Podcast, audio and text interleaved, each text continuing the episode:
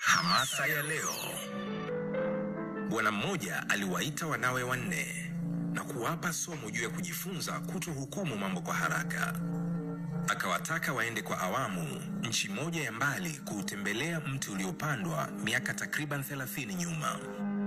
Walikwenda kwa awamu tofauti, na waliporejea, kila mmoja alitakiwa atoe ushuhuda wake.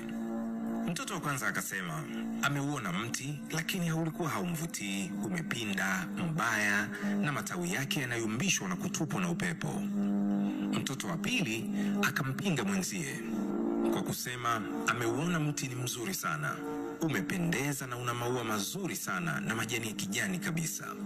Mtoto wa tatu yeye akasimama na kusema ameuona mti ulikuwa mbaya na umekauka, hauna majani wala maua, haukumpendeza kwa ufupi. Mtoto wa nne aliposimama akashangaa majibu ya mwenzake. Yeye akasema ameuona mti ukiwa umezaa matunda makubwa na matamu. Mti ulikuwa ukinukia na majani yaliyochanua kabisa. Baada ya wote kutoa ushuhuda wao, baba akawaambia kuwa wote walikuwa sahihi, kwa sababu kila mmoja ameuona mti, lakini walitofautiana kwa kuwa waliuona katika misimu tofauti. Mmoja alikwenda wakati wa masika, mwingine wakati wa kiangazi, mwingine wakati wa kipupwe na mwingine wakati wa vuli. Baba yao akawaasa kwamba kamwe hawapaswi kuuhukumu mti kwa kuutazama katika msimu mmoja tu.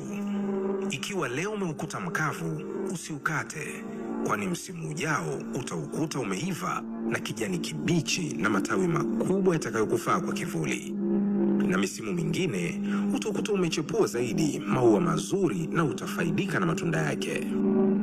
Vivyo hivyo katika maisha, tusimhukumu mtu kwa kuangalia udhaifu wake mmoja tu, kwamba ndio ikawa hafai kwa kila kitu. Ishi na mtu kwa kusoma nyakati zake. Kila binadamu ana nyakati za hasira, mvumilie. Nyakati za shida na dhiki, mvumilie, ili uje kunufaika naye nyakati za furaha na mafanikio. Ukimhukumu mtu nyakati zake mbaya, hutamfaidi katika nyakati za utamu wake, kwani hakuna binadamu ambaye hafai kwa kila kitu. Chukua hiyo leo. Sasa tukija katika sababu ya pili, kwa nini watu wengi wanashindwa kufanikiwa kifedha, ni kwa sababu ya kushindwa kutambua uwezo walionao.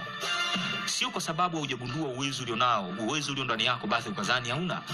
Na watu wengi wanashindwa kutambua uwezo walionao kwa sababu nyingi. Sababu ya kwanza, wamekaa na watu ambao hawana uwezo. Ukikaa na watu ambao wana vipaji, ukikaa na watu ambao wana potential, lazima na wewe mwisho wa siku utagundua kipaji chako, kwa sababu wale watu watakuhamasisha, watakwambia na wewe una kipaji, sio kwa sababu hujagundua au kadhani hauna. Kila mtu ni genius katika eneo fulani. Inawezekana ni kweli ulishindwa eh, kufaulu mtihani wa darasa la saba, ulishindwa kufaulu mtihani wa, form 4, lakini haimaanishi kwamba kuna vitu vyote kwenye maisha hauwezi. Shule imetufanya eh, tuliposhindwa shule eh, namna tulivyokuwa tunaishi shuleni, tuliamini kwamba mtu anayeshindwa shule basi hawezi kufanikiwa kwenye mambo mengine kwenye maisha, kitu ambacho sio kweli. Kila mtu ni bora katika eneo lake. Kumbuka hata samaki sio bora katika eh, katika nchi. Samaki ukimtoa nchi kavu anakufa ndani ya muda mfupi sana. Unajua kwenye maisha